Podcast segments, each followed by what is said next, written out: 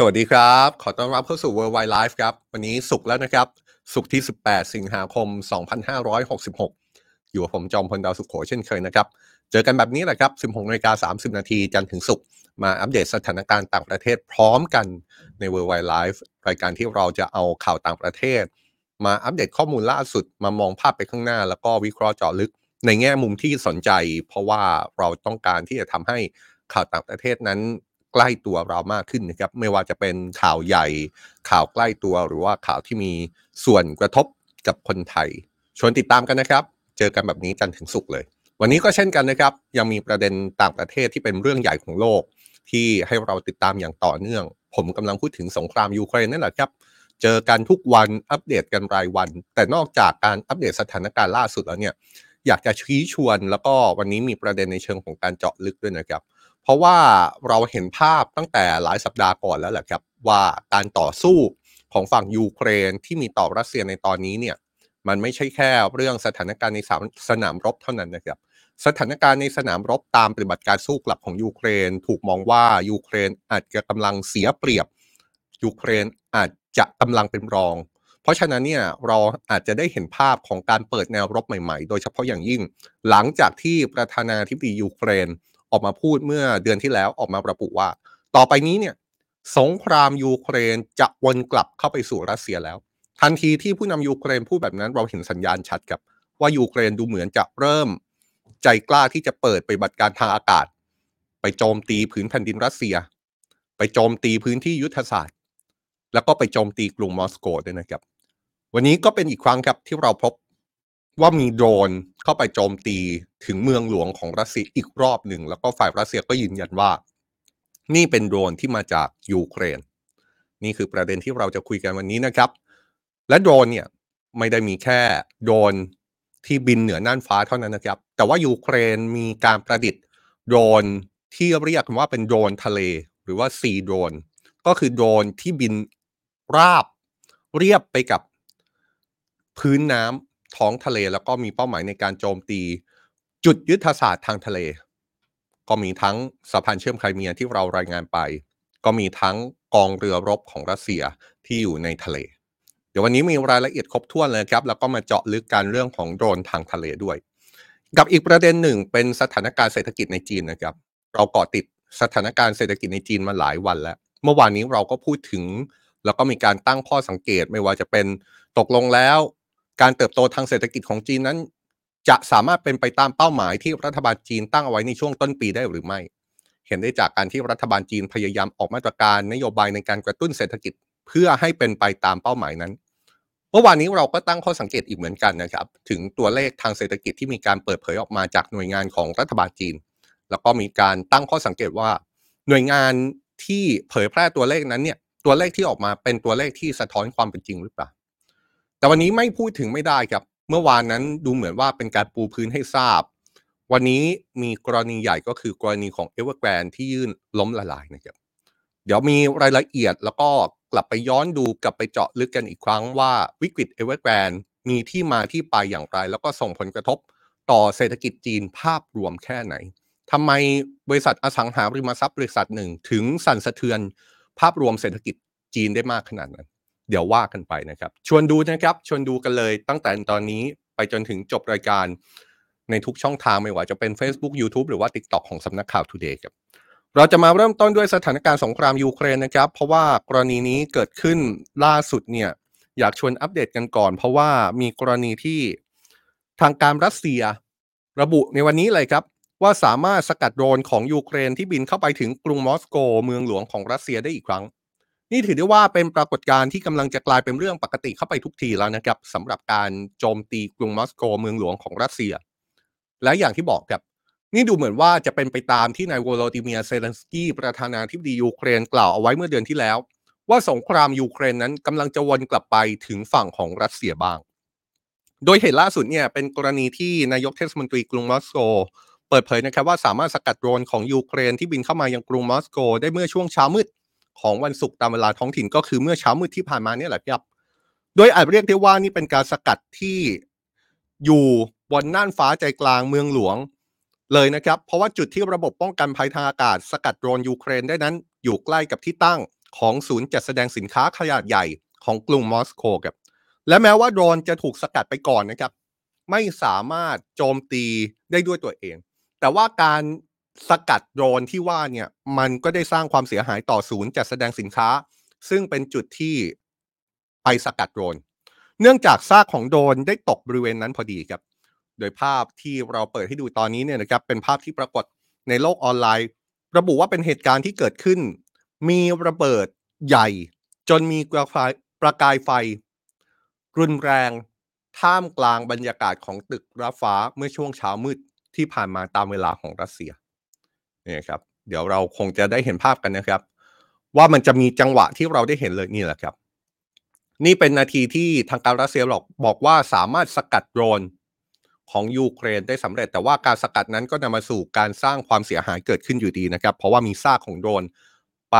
ตกอยู่บริเวณศูนย์จัดแสดงสินค้า ซึ่งเป็นศูนย์จัดแสดงสินค้าขนาดใหญ่ จนได้รับความเสียหายคำถามก็คือเสียหายขนาดไหน สื่อท้องถิ่นในรัสเซียรายงานแบบนี้นะครับว่าเหตุการณ์นี้ถึงกับทำให้ผนังของศูนย์จัดแสดงสินค้า พังถล่มลงมาบางส่วนครับ ขณะที่ทางการรัสเซียยืนยันว่าความเสียหายไม่รุนแรง แล้วก็ไม่รุนแรงจนส่งผลกระทบต่อโครงสร้าง แล้วก็ไม่มีใครเสียชีวิต หรือว่าบาดเจ็บจากเหตุการณ์นี้นะครับสำหรับศูนย์จัดแสดงสินค้าที่ได้รับความเสียหายนี่นะครับถือได้ว่าเป็นศูนย์จัดแสดงสินค้าขนาดใหญ่ครับ ที่สำคัญคือจุดที่ตั้งของมันเนี่ยอยู่ห่างจากทำเนียบเครมลิน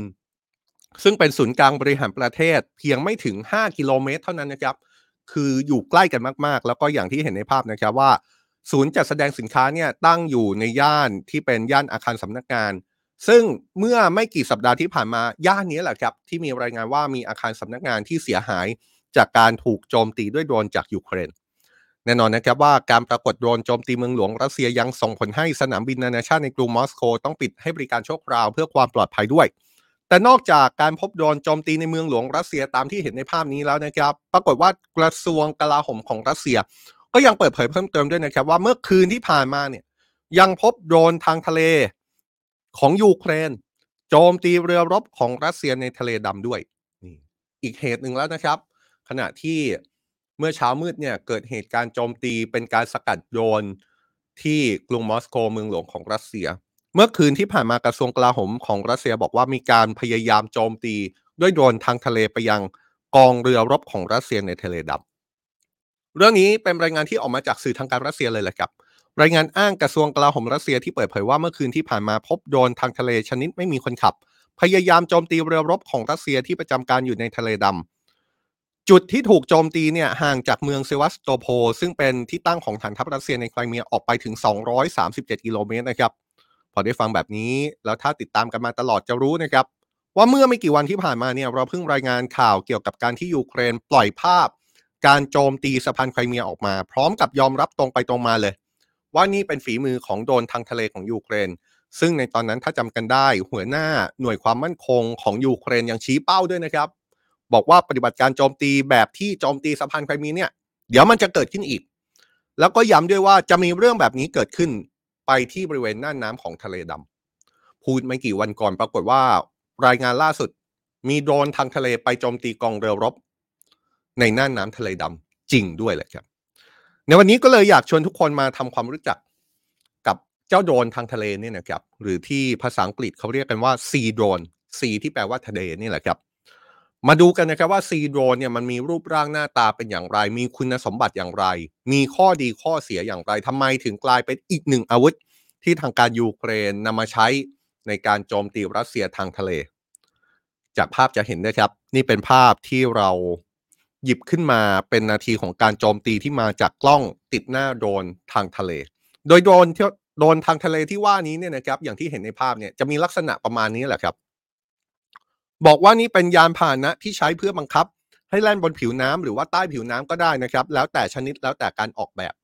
บางชนิดเนี่ยก็สามารถให้คนเข้าไปบังคับได้ หรือว่าบางชนิดก็เป็นโดรนแบบไม่มีคนขับครับใช้การควบคุมจากระยะไกล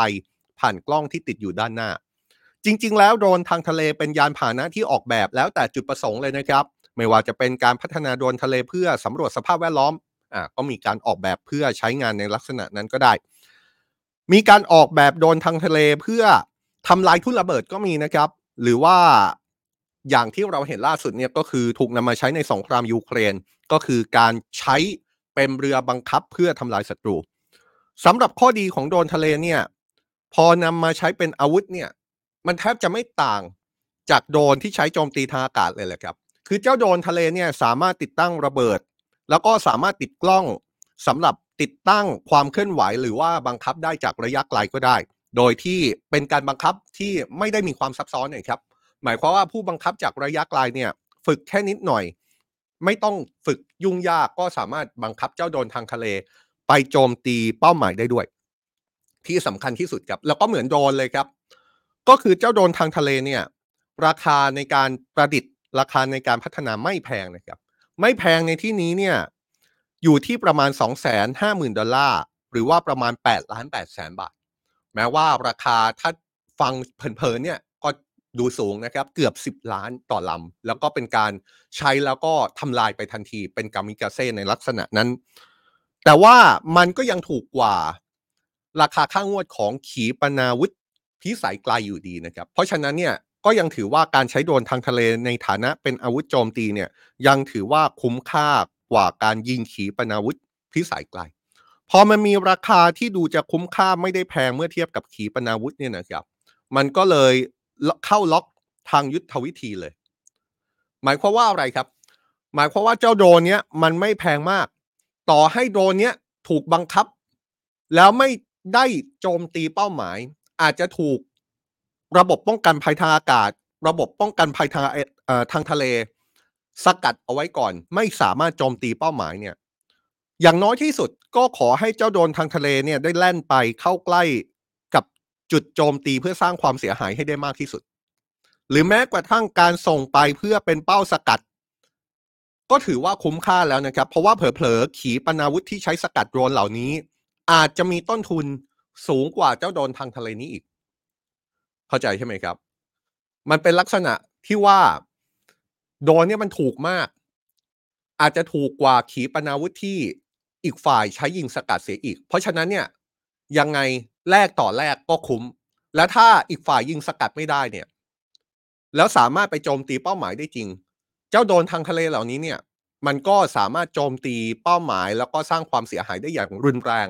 เพราะว่ามันสามารถติดตั้งระเบิดได้ด้วย เท่านั้นยังไม่พอนะครับ เจ้าโดนทางทะเลเนี่ย มันยังมีคุณสมบัติที่น่าสนใจ เพราะว่าเรดาร์ตรวจจับอาวุธของฝ่ายตรงข้าม ตรวจจับโดนทะเลได้ยากกว่าอาวุธชนิดอื่นนะครับ เพราะว่าอย่างที่เห็นในภาพครับ มันมีลักษณะแล่น ราบไปกับผิวน้ำบางชนิดเนี่ย แล่นใต้ผิวน้ำด้วยนะครับ สามารถออกแบบให้แล่นใต้ผิวน้ำก็ได้ อย่างที่คุณลาโกบอกนี่แหละครับ มันเหมือนเรือบังคับเลย แต่ว่า ด้วยความที่มันเป็นโดรนทางทะเลเนี่ยมันสามารถบางชนิดนะครับ มันสามารถแล่นใต้ผิวน้ำก็ได้ เพราะฉะนั้นเนี่ยมันเลยสามารถหนีการตรวจจับเรดาร์ของฝ่ายตรงข้ามได้ แถมเจ้าโดรนนี้ยังแล่นด้วยเสียงที่เบากว่าอาวุธอื่น ๆด้วยอพอเห็นภาพใช่ไหมครับ มันก็เลยสามารถหลีกหนีเรดาร์การตรวจจับ ของฝ่ายตรงข้ามได้ คุณสมบัติแบบนี้เนี่ยแหละครับทำให้โดรนทะเลถูกนำมาใช้ในสงครามยูเครนไม่เว้นแม้กระทั่งฝ่ายรัสเซียนะครับที่มีรายงานการใช้โดรนทะเลลักษณะนี้ในการโจมตีที่เมืองโอเดซาซึ่งตั้งอยู่ทางตอนใต้ของยูเครนเช่นกัน ส่วนการพัฒนาโดรนทะเลของยูเครนนั้นไม่ต่างจากการพัฒนาโดรนโจมตีทางอากาศที่เราเคยพูดถึงไปแล้วเลยนะครับจำกันได้ใช่ไหมครับ เมื่อไม่กี่วันก่อนเนี่ยเราพูดถึงการเจาะลึกโดรนที่เป็นอากาศยานทางอากาศ ที่ฝ่ายยูเครนพัฒนาเอง แล้วก็มีภาคเอกชนเข้าร่วมในการร่วมพัฒนาด้วย โดนทะเลที่เราเห็นในภาพเนี่ยนะครับ ก็มีลักษณะเดียวกันครับ ก็คือตอนนี้มีภาคเอกชนมีส่วนร่วมในการพัฒนานะครับ แล้วก็มีโดนอากาศบางส่วนที่สร้างขึ้นจากการระดมทุนจากภาคประชาชนเหมือนกันเลย ซึ่งเรื่องนี้นอกจากจะช่วยปลดล็อกเรื่องการขาดแคลนอาวุธยุโทโธปกรณ์ รูปแบบอื่น รวมถึงช่วยในการประหยัดต้นทุนในการทำสงครามแล้วนะครับ พอเป็นโดรนไม่ว่าจะเป็นโดรนอากาศ หรือว่าเป็นโดรนทะเลเนี่ยนะครับ ที่ยูเครนสามารถพัฒนาได้เอง เป็นโยเป็นโดรนสัญชาติยูเครนเองเนี่ยมันยังทำให้ยูเครนสามารถโจมตีรัสเซียได้ถึงผืนแผ่นดินรัสเซีย โดยไม่ต้องเกรงใจอาวุธของชาติตะวันตก ที่มีข้อแม้สำคัญคือห้ามเอาอาวุธของชาติตะวันตกเหล่านั้น ไปใช้โจมตีในผืนแผ่นดินของรัสเซียอีกด้วยจำกันได้ใช่ไหมครับ ข้อสำคัญที่เป็นเงื่อนไขจากชาติตะวันตกที่ที่ส่งอาวุธยุโทโธปกรณ์ สนับสนุนยูเครนในการต้านทานรัสเซียเนี่ยเส้นแดงที่ยูเครนห้ามข้าม เวลาใช้อาวุธยุโทโธปกรณ์ของชาติตะวันตกเนี่ยก็คือห้ามใช้อาวุธเหล่านั้นเข้าไปโจมตีถึงผืนแผ่นดินรัสเซีย แต่ว่าพอเป็นโดรนไม่ว่าจะเป็นโดรนทางอากาศ หรือว่าโดรนทางทะเล ที่ยูเครนเป็นผู้พัฒนาขึ้นมาเองเนี่ยมันก็ปลดล็อกเงื่อนไขที่ชาติวันตกให้เอาไว้เลย หมายความว่ายูเครนก็สามารถยิงของของตัวเองเนี่ยไปใส่ผืนแผ่นดินรัสเซียได้ แต่ถึงอย่างนั้นเนี่ยนะครับการพัฒนาที่เกิดขึ้นจนเป็นสิ่งที่เราเรียกว่าโดรนทะเลนี่นะครับก็ยังมีข้อจำกัดที่กำลังอยู่ระหว่างการพัฒนาเพิ่มเติมนะครับไม่ว่าจะเป็นเรื่องของมุมกล้อง ที่ถูกมองว่ายังคงแคบเกินไปทำให้การบังคับจากทางไกลทำได้ยากลำบาก หรือแม้แต่การสื่อสารระหว่างโดรนกับผู้บังคับที่อาจจะถูกดักสัญญาณจากฝ่ายตรงข้ามได้นะครับ พอถูกดักสัญญาณได้เนี่ยก็อาจจะถูกแกะรอย แล้วก็ฝ่ายตรงข้ามอาจจะล็อกเป้าเพื่อไปโจมตีในฐานปฏิบัติการได้ นี่ก็เป็นจุดที่ยังเป็นข้อจำกัดเป็นข้อท้าทายที่ฝ่ายยูเครนที่พัฒนาโดรนทะเลเนี่ยยังต้องหาทางอุดช่องโหว่ในเรื่องนี้อยู่ ทีนี้จากการโจมตีทางอากาศด้วยโดรนในยูเครนที่ไปปรากฏในกรุงมอสโก จากการโจมตีทางทะเลด้วยโดรนทะเล จากยูเครนไปยังกองเรือรบของรัสเซียในทะเลดำนำไปสู่การเจาะลึกเรื่องของโดรนทะเลของยูเครนเนี่ยนะครับ เราก็จะไปดูบริบทของสถานการณ์กว้างๆกันต่อ เราจะไปพูดถึงอากาศยานที่เป็นอากาศยานที่ใช้ในการรบจริง ๆ แบบดั้งเดิม แล้วก็เป็นอากาศยานที่กำลังถูกจับตามากที่สุดว่าจะถูกนำมาใช้ในสงครามยูเครนเมื่อไหร่ ผมกำลังพูดถึง F16 นะครับ มื่อวานนี้เราก็พูดถึงกรณี F16 เหมือนกัน ในกรณีที่โฆษกกองทัพอากาศของยูเครนออกมายอมรับว่า ปีนี้ที่เหลืออีก 4 เดือนเนี่ยยูเครนคงไม่ทันได้ใช้เครื่องบินรบ F16 อย่างแน่นอน แต่ไม่ทันได้ใช้ในปีนี้ไม่ได้หมายความว่าปีหน้าจะไม่ได้ใช้นะครับ ในมุมตรงกันข้าม เริ่มมีความชัดเจนมากยิ่งขึ้น ว่ายังไงก็ตามเราจะได้เห็นเครื่องบินรบ F16 ในสงครามยูเครนแน่ๆ แล้วก็เป็นการส่งความช่วยเหลือมาจากบรรดาชาติตะวันตก ไปยังยูเครนเพื่อช่วยต้านทานกับรัสเซีย ที่พูดแบบนี้ เพราะว่าล่าสุดนั้นรัฐมนตรีต่างประเทศของสหรัฐยืนยันแล้วนะครับ ว่าพร้อมส่งมอบเครื่องบินรบ F16 ให้กับยูเครน ทันทีที่การฝึกฝนนักบินเสร็จสิ้นครับเรื่องนี้เป็นรายงานมาจากสำนักข่าวรอยเตอร์นะครับที่ระบุว่าสหรัฐได้อนุมัติ ให้ 2 ประเทศก็คือเดนมาร์กแล้วก็เนเธอร์แลนด์ส่งมอบเครื่องบินขับไล่ F16 ให้กับยูเครนแล้ว เพื่อใช้ในการป้องกันดินแดนจากการรุกรานของรัสเซีย โดยมีข้อแม้ว่าจะเริ่มทำการจัดส่งให้หลังจากที่นักบินของยูเครนผ่านการฝึกฝนเป็นที่เรียบร้อยแล้วนะครับ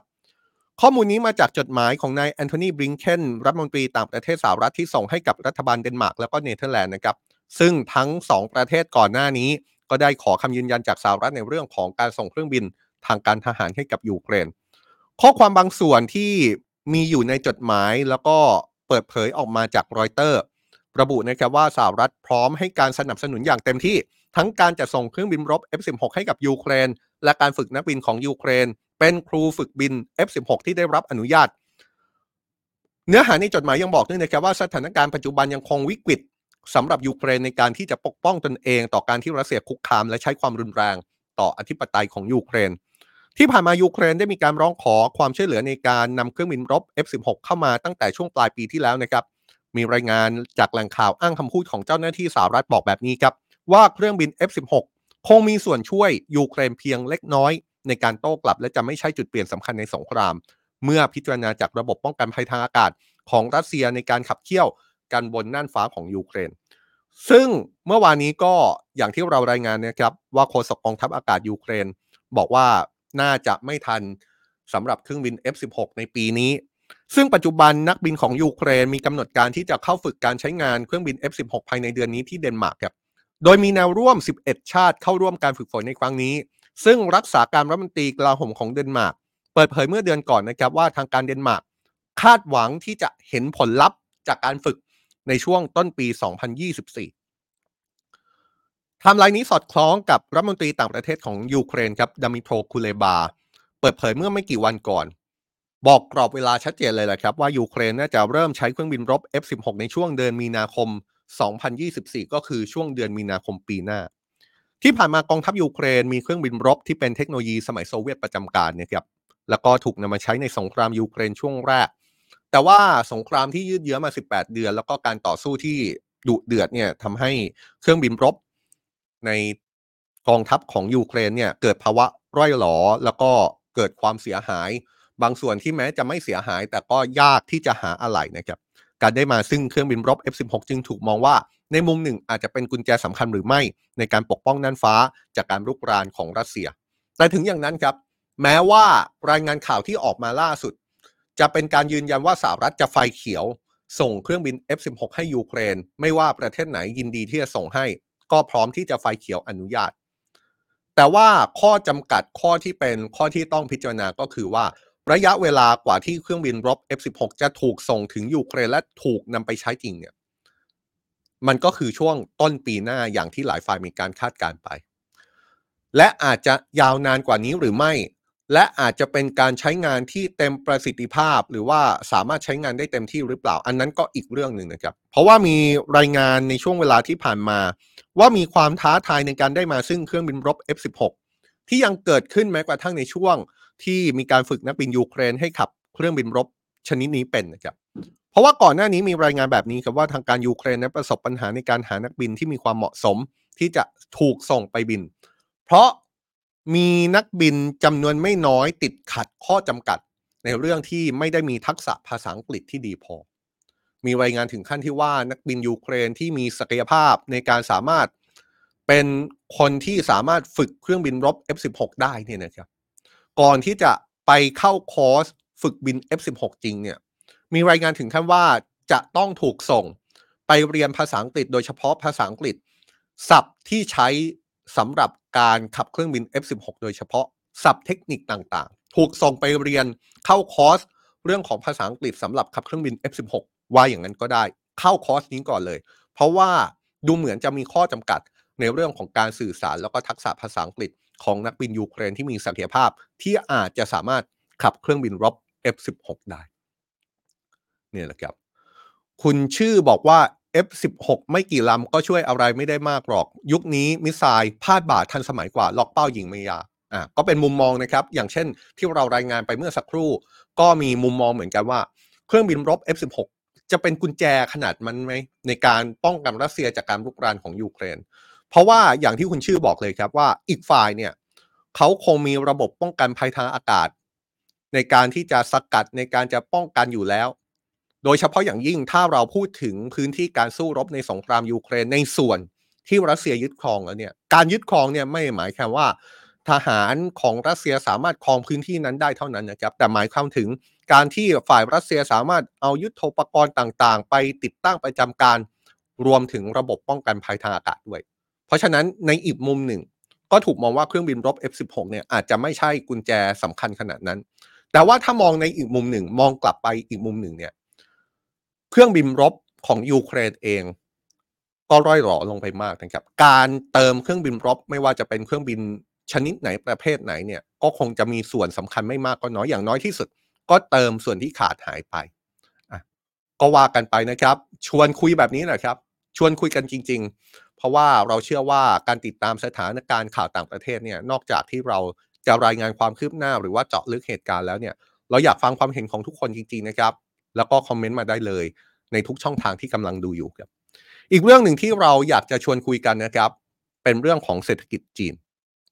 เศรษฐกิจจีนเรารายงานตั้งแต่เมื่อวานแล้วแหละครับ อย่างที่เราพูดไปในช่วงต้นรายการ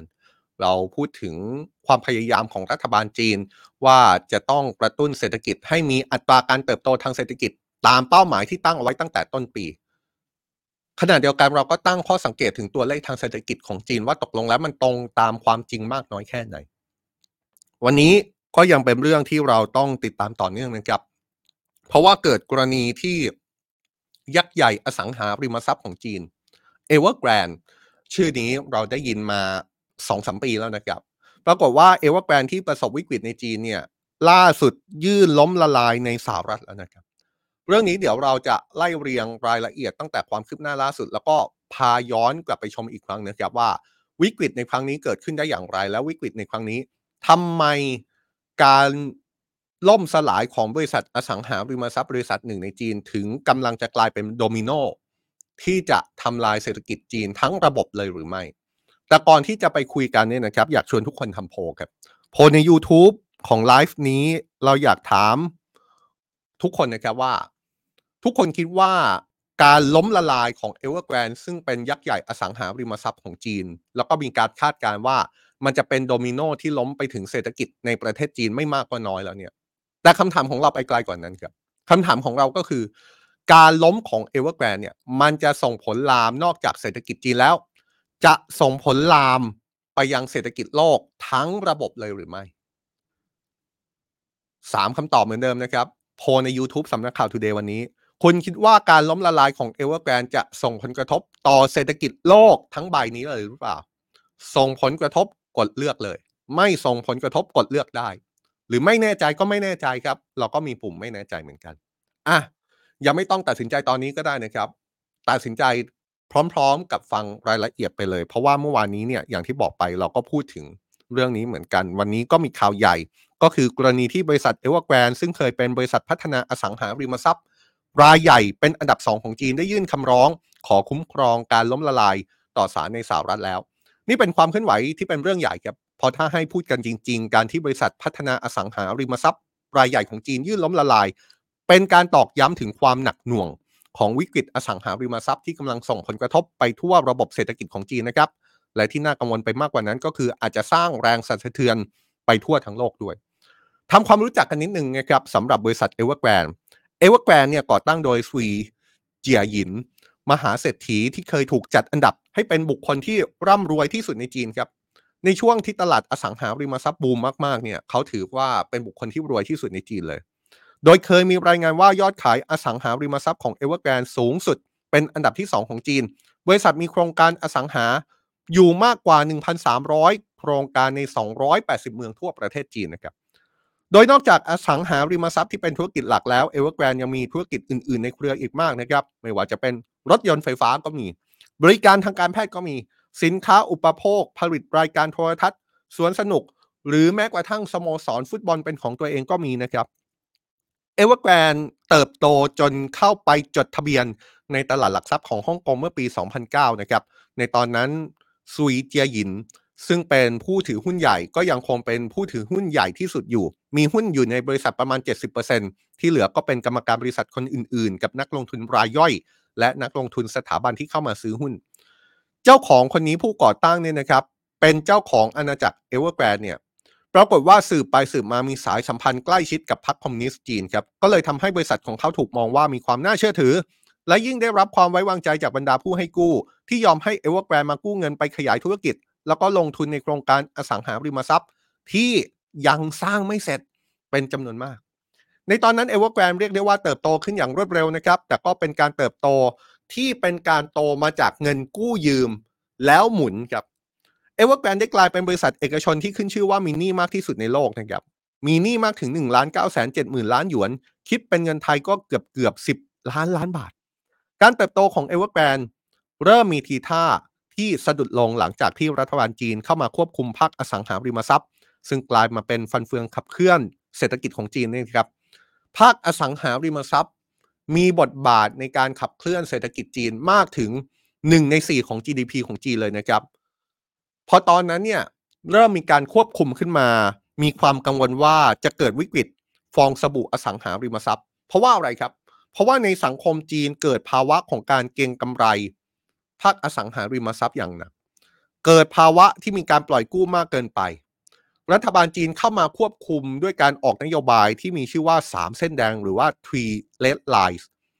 three red lines ก็คือนโยบายพูดง่าย ๆ ก็คือ เป็นเงื่อนไขในการกำหนดให้กู้ยากขึ้น เพื่อไม่ให้มีหนี้สินเกิดขึ้นมากจนเกินไป ทีนี้เมื่อผู้บริโภคกู้เงินมาซื้ออสังหาริมทรัพย์ได้ยากขึ้น ก็ทำให้คนซื้อบ้านลดลงนะครับ พอคนซื้อบ้านน้อยลงบริษัทอสังหาริมทรัพย์ จากที่ต้องแบกหนี้สินที่กู้ยืมมาลงทุน ก็เลยเผชิญกับปัญหาสภาพคล่องในที่สุดจำกันได้ใช่ไหมครับเอเวอร์แกรนโตขึ้นมาด้วยการใช้เงินกู้มาหมุน เมื่อหาเงินมาโปะไม่ได้ ก็เกิดปัญหาสภาพคล่อง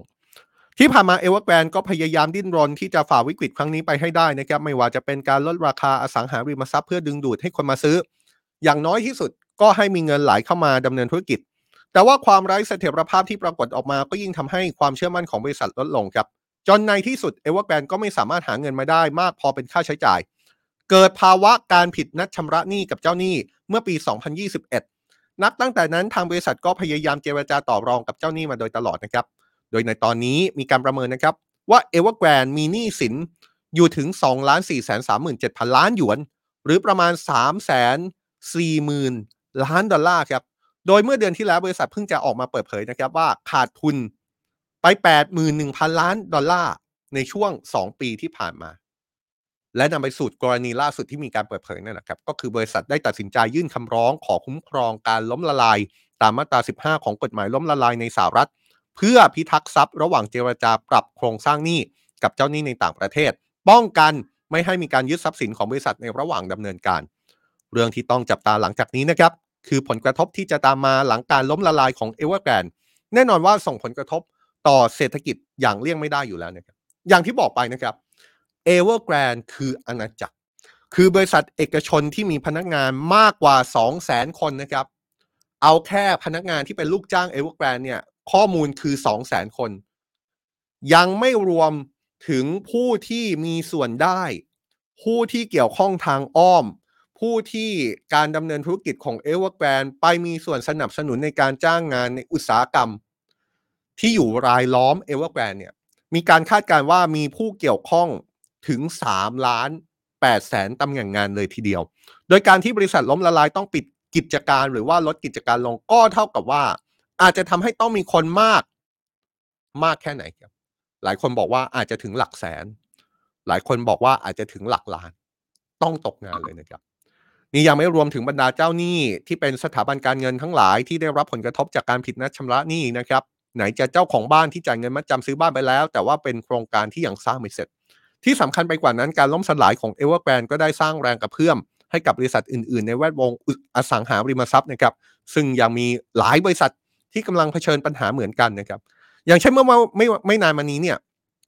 ก็เพิ่งมีอีกหนึ่งบริษัทอสังหาริมทรัพย์รายใหญ่ของจีน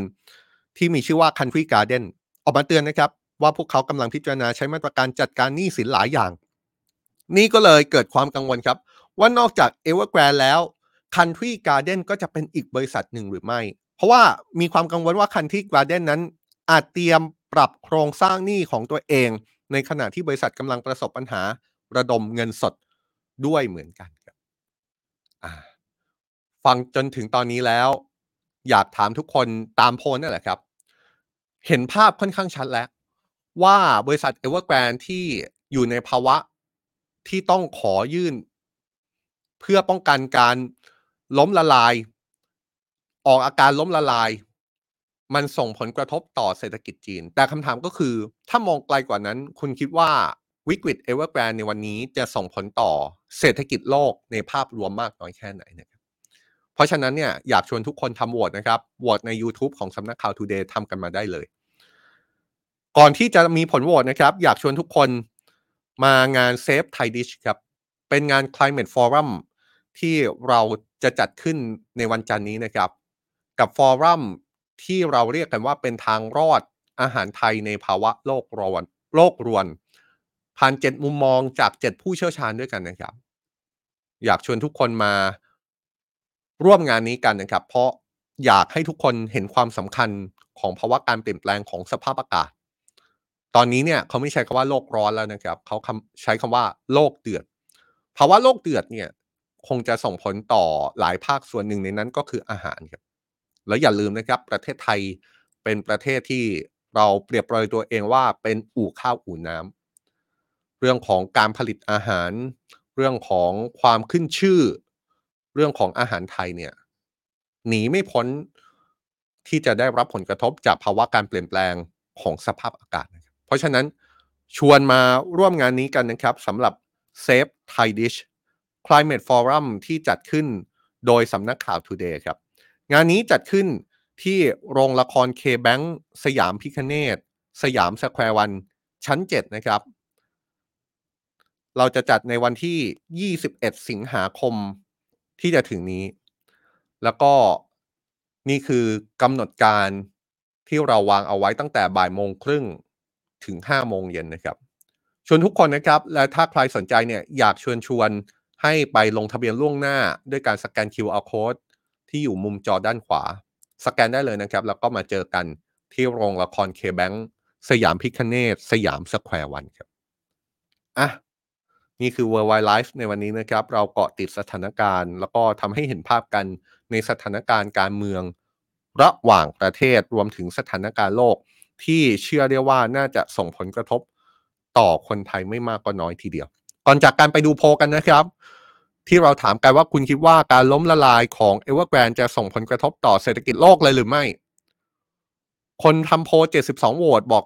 68%ส่งผลกระทบครับ ไม่ส่งผลกระทบ 19%แล้วก็ไม่แน่ใจอีก 12%นี่คนส่วนใหญ่ก็เห็นตรงกันนะครับว่าวิกฤตเอเวอร์แกรนจะเป็นวิกฤตเศรษฐกิจของจีน แล้วก็อาจส่งผลกระทบ ต่อเศรษฐกิจโลกแน่ๆเอาละครับ นี่คือ w y Life ในวันนี้นะครับ 18นาฬิกา30 นาที เจอกันต่อกับ Today Life พลอยกับวิเวียนประจำการกับการเมืองที่กำลังเข้มข้น งวดขึ้นเรื่อยๆ สุกงอมขึ้นเรื่อยๆ กับเรื่องของนายกรัฐมนตรีคนต่อไปของไทย จับตากับสำนักข่าว Today นะครับ แต่ว่าช่วงนี้ผมจอมพลดาวสุขโขและทีมงานลาไปก่อนครับ สวัสดีครับ